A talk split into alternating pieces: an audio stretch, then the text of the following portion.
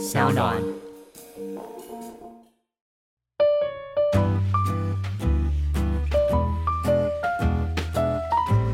病人来啊，然后就说，就反正就说哦，流脓啊，就就是流东西出来，然后一看就淋病，然后就说哦，那你这个你你，因为他看起来好像是个爸爸的，我就说啊，那你太太就可能要一起带过来这样子，要一起治疗。嗯、他说哦，那个不是我太太这样子，然后我就说哦哦，好，那就记得要带一个伴侣过来，小三要带过来啦。然后他就说，你不是小三，对你不是讲没有，那重点是这还不够夸张，这还不够狗血，嗯、我就问他说哦，那就带他过来。他说、哦、那请问一下，那个医生大概大概是性行为多久之后会得病？我说大概两个礼拜啊。他说、嗯、哦好，那我就要带另外一个。我说啊，原来你不只有小三哦，很扯哎，还被我说中了。啊、我想说 天哪。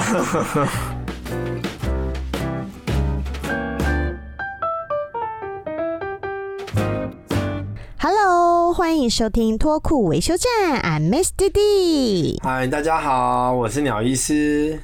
医生，我们今天要来讨论一个很重要的问题，同时我们也要来顺便做一下卫教宣导，嗯、那就是性病。哦，性病在门诊很常见啦。那基本上现在大部分的一些性病其实都是可以治疗的。嗯哼，所以我们今天就要带着大家来认识性病。破除大家对性病的一些迷思，因为我觉得一定有很多人跟我一样不太懂性病，就是除非自己的下体发生了什么状况，才会想说，呃，天哪，我到底怎么了？所以一般人可能听到性病两个字就闻之色变，然后导致大部分的人他们对于性病会有一些先入为主的观念，对不对？对，就是我觉得就是要大家用一个比较呃正确的知识跟观念来看待这样的病，就是其实大家都有可能会得到，只是说当然的确某些族群可能他们盛行率比较高，但是其实大家都有机会。那大家也要认识，就是说这件事情其实是可以治愈的，你也不用说因为得了这个你就觉得好像天打雷劈，好像就是那个世界要塌了，但就是只要做好好的治疗，其实都是可以恢复正常生活的。OK OK，因为我就会觉得，呃，得到性病，然后第一个你就会觉得我不敢去看医生，嗯，然后就会对，对啊，然后你就会觉得，啊、呃，我也就算去看医生，我也不好启齿，有时候可能还会跟医生说谎，这样这样反而都不好，对不对？对，其实就是。呃，我们大部分的性病啊，除了艾滋病它是没有办法治愈之外，它是可以控制，就很像慢性病这样子。那其实、慢性病，就像你说像高血压那样子。对对对，就是高血压，就是每天要吃药嘛。那其实艾滋病，如果你得到，你其实也是每天要吃药。嗯哼，对，所以是一样的。那呃，除了这个之外，其他都是可以治愈的。所以我觉得并没有那么可怕。Okay. 那另外就是说。Oh. 对，但前提就是你要愿意说出来，愿意接受帮助。嗯哼，就如果你说你自己去找一些偏方啊什么，那当然就不会治好，而且有可能会因为这样，你又传给你的伴侣，或甚至传给更多人，所以这样就比较不好。OK，那既然都已经讲到传给伴侣了，那什么样子的情况下会比较容易得到性病，或者是被传染性病啊？呃，大部分就是无套的性行为啦。那、oh. 对，那无套性行为就是说，不不只是只有就是正常，比如插入阴道这件事情，mm hmm. 有时候是口交有可能会得到性病。嗯、mm，hmm. 对，这个我们等下会说。那好，另外就是说，有一些性病是接触性的，就是你不用真的有插入，或者你只要可能，比如说你可能跟他的生殖器，或是跟他有得病的部位有接触到，你就有可能会得病。比如说像手摸到，然后我的手再去摸我的身体的部位，它就会，就会有了。对，对对，那，这算传染性很高哎。呃，对，算是比较高的。然后另外就是说，你当然呃，固定性伴侣是可以降低你发生的得得染病的机会啦，因为你就是接触越多了，嗯、你的机风险当然就会越高嘛。对对，那另外一个比较大家比较会常忽略，就是有一些吸毒的。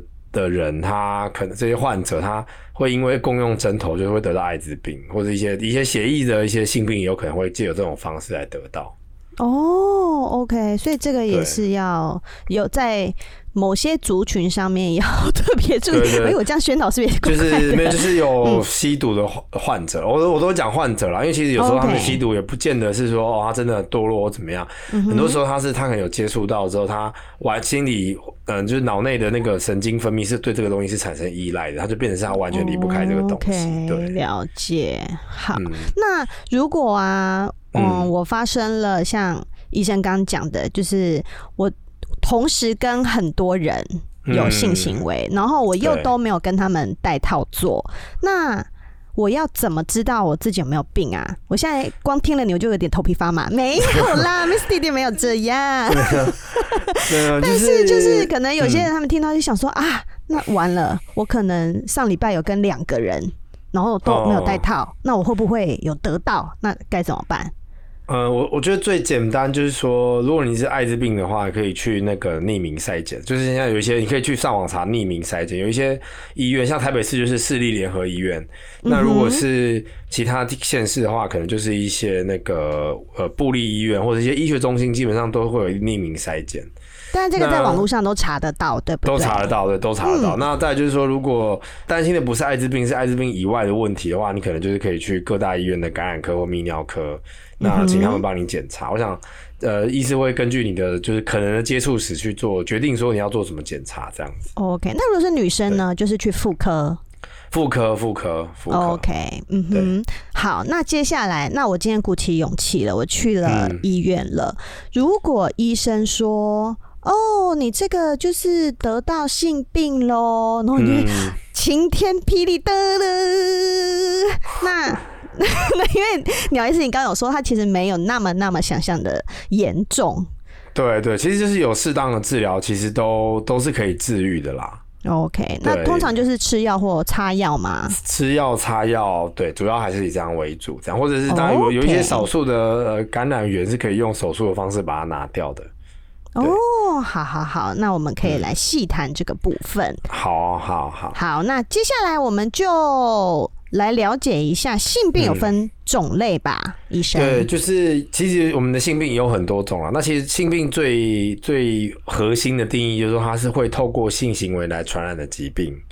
对，应该说它只会，它是比较嗯，主要的传染途径是靠性行为啦。应该是这么说哈，对，因为如果就假设你感冒，你跟你跟人家黑熊，然后他也感冒，这样他算得性病吗？就也不算，就是说它的主要传染途径是要靠性行为就会成为性病。那我们又把它分成，就是、oh, okay. 呃，我我我自己个人啦哈，我把它分成简单分成病毒性的跟非病毒性的性病。OK，这讲起来会不会很多啊？那我们、呃、我们这一集先讲。一个部分好了，对对对，我们我觉得我们就先讲，因为我们最近很流行病毒嘛，所以我们就是我们压轴，我们留在后面讲。然后我们先讲就是有哪一些性病它不是病毒常见的，然后不是病毒的。好，OK，那我们今天就来讲非病毒性的。对对对，那我觉得第一个、嗯、第一个，我觉得大家可能也都有听过的病，就叫做梅毒。对，uh huh、那梅毒其实它是一种细菌，哈，其实它是我们叫做梅毒的螺旋体。就是它是一个，它的很这个细菌很奇怪，它是一个螺旋状，很像一个，很像弹簧，嗯，对，它是一个弹簧状，然后它是它进到你血液之后，它会钻钻钻钻在你的细胞里面。哦，寄生全身吗？还是说它只会在生殖器？对，它就是它是这样子，它梅毒有分一二三期梅毒，嗯，那第一期梅毒通常是你鸡鸡上面会有一个不会痛的溃疡，OK，就像嘴巴溃疡的那一种，对，对对，像嘴巴溃疡溃，对，可是它不会痛，好那。你摸可能没感觉，而且这样子的溃疡通常大概快的几天，慢的可能一个礼拜内它就会消失了。它的消失是自？它就会自己好，对，它会自己好，溃疡会好，可是你的梅毒感染还没有被治疗，所以它这个梅毒它就会进入二期梅毒。嗯，对，它就会变成二期梅毒。那二期梅毒的话，其实很多时候是呃没有没有明确的症状，然后那有一些人他可能会有手掌上会有一些梅毒的一些斑。就是啊，它会到身体呀、啊，对，就手掌上会有，对，它会开始那个，就是身上会有一些表征出现，然后像比如说你手上会有一些小的红斑出现，这种就是可能是梅毒，嗯，然后之后就会进入一段就是潜伏期，基本上就是没有太多的症状，就你都觉得好像没什么问题。嗯、那过了几年之后呢，它这个梅毒可能就会蔓延到全身，那就比如说，等一下你说几年哦、喔？对，它的那它会一个很段很长时间的潜伏感染期。OK，那在这个几年当中，如果他的身上有任何，比如说手的地方，你说长一些像小红点，嗯、那他会痒啊，还是他会有任何不舒服的感觉吗？呃，通常都不会有任何的不舒服的感觉。哦，对，就是、所以才不会有意识到说我生病了。对对，所以你就是都不会觉得，哎、欸，我好像哪里有特别不舒服啊，或怎么样的。嗯、对，然后再然后。呃，再来，他就会最第三期梅组就是最后面的，他就是会那个梅毒会跑到你的脑里面去，所以你可能就会有出现一些神经的症状，比如说你可能会呃头痛啊，会瘫痪啊，失智啊，或者有一些有一些精神错乱的这种症状跑出来。所以它就是突然进到脑之后，这些症状就会直接出来了，是不是？对对，呃，就是会慢慢出现嘛，就会觉得这个人怎么突然、哦、慢慢的。Okay. 对，就是这个什么人好好，怎么过几年都怎么突然发疯了？怎么会就是行为会开始怪异？他、嗯、就有可能是梅毒。嗯、对，但是、哦、对，那梅毒就是这样。它但是因为说实在，现在台湾或者在医学医疗比较发达的地区，其实已经很少可以看到这么严重的梅毒了啦。嗯哼，对，大部分的人大概一期、二期的时候就已经被我们发现了，然后就有治疗，所以其实呃，已经比较少说有看到这么严重的梅毒出现。OK，了解。那一可是医生，你刚刚说，因为一二期他其实不会有什么症状，嗯、而且他人也不会不舒服啊。那通常病患是怎么发现他有梅毒，然后要去看医生啊？哎应该是他还不知道是他是梅毒啦，只是那他又没有不舒服，他怎么会想要去看医生？对，通常就是两个比较，我常常在门诊看到两种状况，一个是他是生殖器上面有溃疡，然后另外一个是他手掌上出现一些红斑，这两个是最常见的症状。OK，对，就是因为因为这个，你看大部分红斑会去找皮肤科，然后皮肤科医师一看说啊，你这梅毒，就当他来泌尿科这样子。Oh, 那如果是生殖器溃疡，就会被我们看到，嗯、然后我们就哦，你这个可能是梅毒，我们就会帮他抽血检查这样子。哦，oh, 所以要用抽血，然后看身体里面是不是有那一种呃梅毒的，梅对对，它是有一些梅毒的抗原抗体这样子。哦，oh, 那对，主要是用抽血的方式来诊断说他到底是。呃，真的有染梅毒呢，还是说他已经治愈了？会用这种方式去去做判断，这样子。那你刚刚说到说，还是说他已经治愈了？嗯、这个是他会自己好的吗？嗯、呃，有一些人可能会自己好，可是其实大部分还是会建议，尤其是现在医疗医学这么发达，我会建议就是还是要用抗生素治疗才会好。哦、对，就是那梅毒很有趣，嗯、对对对，梅毒很有趣。梅毒的抗生素就是，呃，我们主要还是会使用盘尼西林，就是人类史上第一个抗生素。OK，对，它是最抗生素的元祖啦，就是它是可以很有效的治疗梅毒。那、oh. 对，即使到现在还是用这种方式在做治疗。那像你说抗生素，它是要吃多久会好？嗯、呃，通常是会用打针的。哦，oh, 直接打针了，是不是？对，它是用打针，因为它是用高剂量的的抗生素。那应该不是打在鸡鸡上吧？不是，不是，不是打在肌肉上，打在肌肉上。对，就是。打开机机也可以的，但是可能就会惩罚他，然后就会之后 他之后就会记得要戴套了。医生看不下去了，就说：“哦，这个针哦，我们一定要打在机机上哦。”对对对，没有啦，没有啦，他是打在手臂上面，然后就是因为他是现在都用高剂量的盘尼西林，所以基本上他不太可能用吃的啦，就是不可能吃这么大量，所以还是用打的会比较有效。了解。那像这个治疗的时程要多久会好？一般来讲会先治疗，我有点忘记，一般好像是几周治疗个几周，然后我们就会追踪、嗯、看他的那个梅毒的那个抗原抗体的活性有没有下降。嗯，这样子对。那梅毒一个很有趣是，梅毒是一个很古老的疾病，就是它最早好像说在美洲印第安人的那种文献上面就又有发现有这样子类似的症状。哇哦，对啊，OK。也是他们的那一些石雕上面的那个鸡鸡都会有 应该 我也不知道哎、欸，我要知道仔细查一下，我不是很了解。OK，对，不过其实已经存在很久很久了。对对，它是一个很古老的疾病。嗯，了解了解。好，那讲完了梅毒，还有哪些是啊非病毒性的？非病毒性，对我觉得最常见的，我在门诊，而且是我觉得非常非常经典的就是淋病。嗯，对，然后淋病其实它是一种叫做淋病双球菌的一个一种细菌的感染。Uh 对，那它的发病症状为什么很经典呢？是因为它的大部分的病人来门诊啊，就是有一些人可能比较不懂，他来就说：“哎、欸，医生，我的就是我的那个精液怎么一直漏出来？我一直漏精，漏整个内裤都是白白的东西这样。”然后我一听就说：“啊，这一定淋病。”然后我们就躺上去看，就发现哦，他的那个那个脓啊，就从他的尿道口这样供供牢，然后一直流出来，一直流出来，然后他以为自己是漏精。对，他就觉得自己是遗精，然后说啊，我精液怎么那么多，一直漏出来，但实际上不是，他是没，他是淋病，就是你你你得病了好吗？这样子。哦，OK，那淋病一样也是因为我们刚刚说到的那些呃，比如说是。没有带套的性行为，或者是对对对，比较基本上性伴侣得到的，对，主要是都是、嗯、呃透过不带套的性行为。嗯、那我觉得淋病最比较特别是淋病不是只有插入阴道会，或是插入肛门会、嗯、会得到淋病，他口交也会得淋病。哎、欸，对，那这个的意思是，如果就是另外一个人的嘴巴里面有这一种，喉咙也会得淋病。哎、欸。对，喉咙也会得淋病，所以它会存在于生殖器之外的地方。对，它会存在于生殖器之外，对，就喉咙。那还有其他地方吗？没有，主要就是喉咙跟生殖器是最常见的。那女生的话就是子宫颈。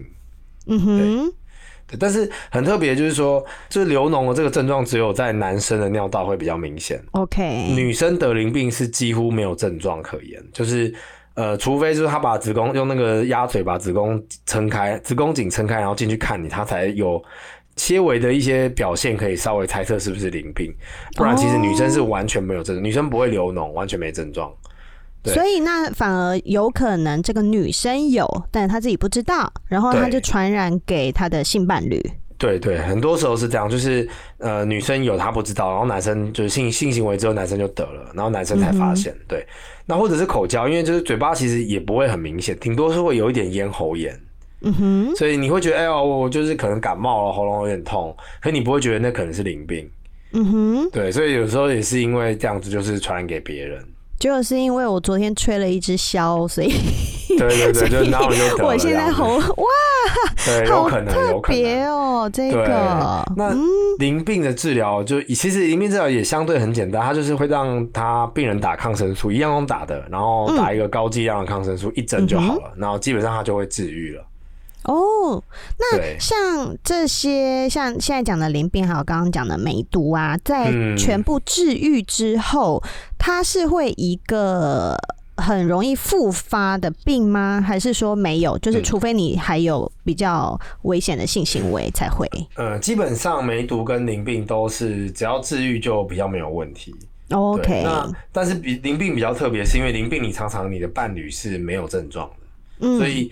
通常会我们会有一个东西叫做乒乓球感染，就是说，比如说 A 跟 B 是伴侣好了，现在 B 因为淋病来门诊看，我就把它治好了，嗯，可是 A 还没有好，哦，那 A 把病传给 B，然后 A 后来可能 A 出现症状，A 又跑去治疗，了解，B 没有治疗，所以就变成是你的伴侣之间会一直交互感染，了解，所以你们反而会是不是说就会建议伴侣要一起来做检查？如果有淋病的话，我都会建议就是伴侣一起去治疗。对哦，就算没有症状，就是宁愿就是都就是我们就蒙着眼，也不是蒙着眼了，就是没有，就算没有症状，我还建议就是还是直接治疗啊，因为蛮有可能就是会中的哦。对，了解。但是前提就是你要带那个让你得病的那个人啦。就是我之前有遇到一个故事，就是病人来啊，然后就说，就反正就说哦流脓啊，然后就是流东西出来，然后一看就淋病，然后我就说哦，那你这个你你。因为他看起来好像是个爸爸的，我就说啊，那你太太就可能要一起带过来这样子，要一起治疗。嗯、他说哦，那个不是我太太这样子。然后我就说哦哦，好，那就记得要带你的伴侣过来。小三要带过来啦。然后他就说，你不是小三。对你不是讲没有？那我重点是这还不够夸张，这还不够狗血。嗯、我就问他说哦，那就带他过来。他说哦，那请问一下，那个医生大概大概是性行为多久之后会得病？我说大概两个礼拜啊。他说：“嗯、哦，好，那我就要带另外一个。”我说：“啊，原来你不只有小三哦，很扯哎，还被我说中了。啊 ”我想说，天哪！好啦，哎，男人哦，风流，你看就得病了吧？真的，真的，我想说，哇，而且还不带套。对，还不带套，所以他就变成是三个人都要治疗，因为你就是一个人，然后三个人可能都全部都中，所以就三个人都要治疗这样。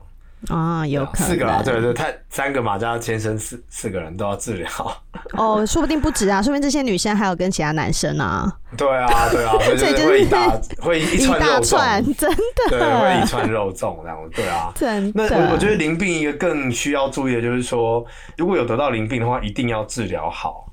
嗯，对，因为我们就是大家。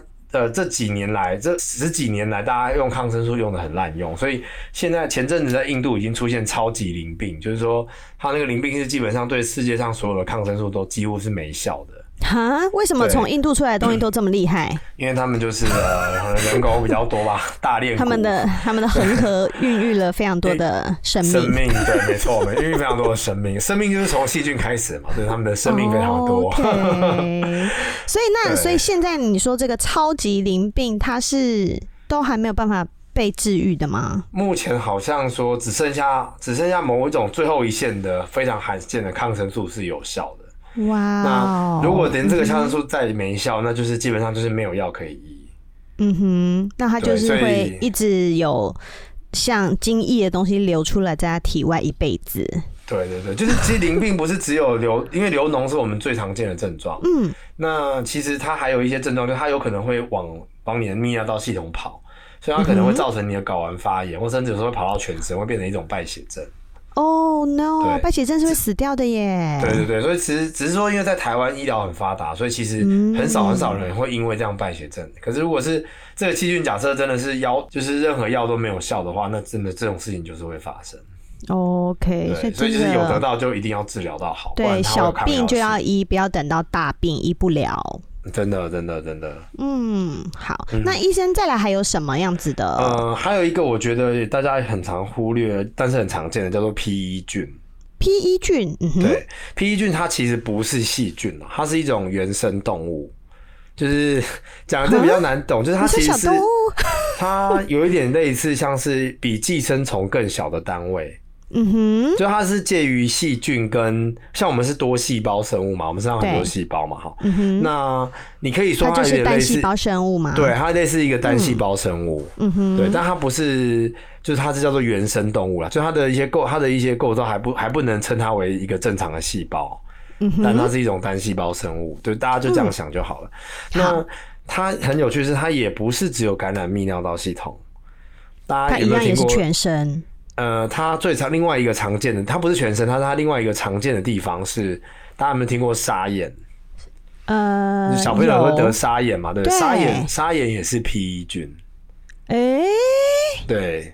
所以可能是有人拿老二去嘟眼睛吗？什么、啊？嗯、也没有啊，因为就是你，你有时候手啊，就是有时候手手上有这个东西，你去揉眼睛，摸一摸鸡鸡，然后后来眼睛啊，要揉揉眼睛，对，你就可能会命，就不一定会从这样传啦，但就是就是有这个机会，有这个机会这样子。哦，哎、欸，医生，请问沙眼跟那个眼翳病是同一个东西吗？嗯其实我不太知道眼翳病是哪一种病诶，好像眼翳病好像是它是会长一个膜，就是长一长一层膜在眼睛上面。哦，因为我也搞不太清楚，因为以前不是有胡适的妈妈会帮他舔他的眼睛，嗯，因为他得了眼翳病嘛，所以我就只是突然想到，哦啊啊，我觉得他应该舔舔完之后就变成结膜炎了。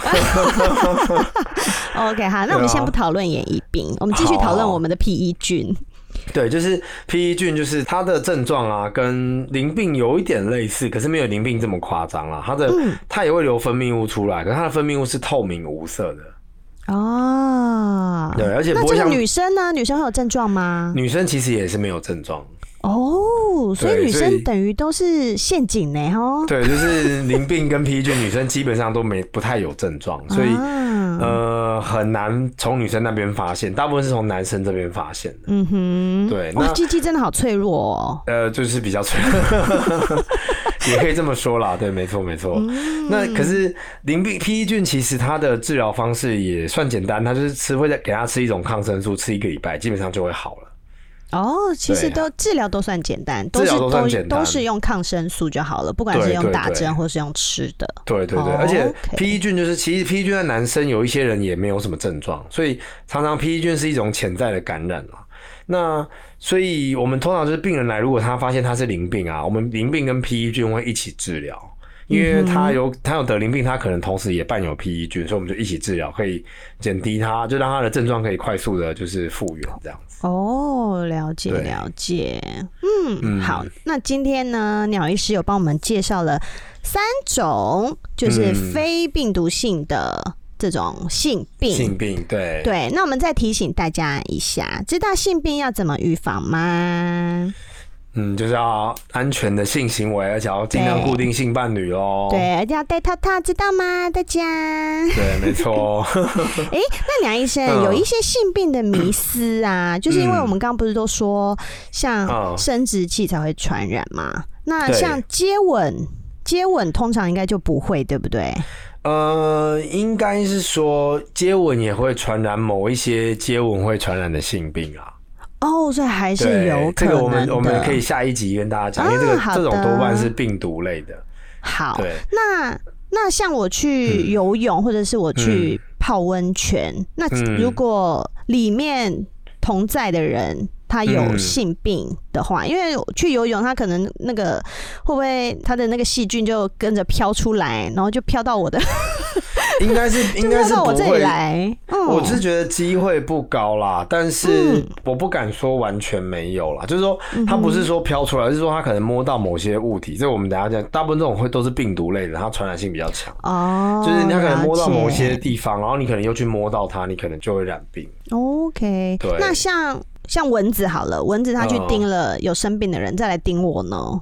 一般应该是没有关系啦。不会。OK，, 对，因为蚊子，因为蚊子是它本身，它吸了你的血之后，它会产生自己的一些化学物质，然后把它吸的那个血就是加在它吸进去的那个血里面，让它比较凝固，嗯、所以、哦、所以就会跟传染性病比较没有关系，对，对，比较没有关系。OK，、嗯、好好，那我觉得我们今天时间差不多了，跟大家聊的这些。嗯、那医生，我们来预告一下好了，因为今天讲的都是非病毒类的，非病毒类的。对，对那我们下一集来跟大家聊的病毒类，那病毒类有哪些啊？就是我们主要会讲，就是 HIV 艾滋病，大家最、嗯、可能最想要知道的，然后菜花还有疱疹。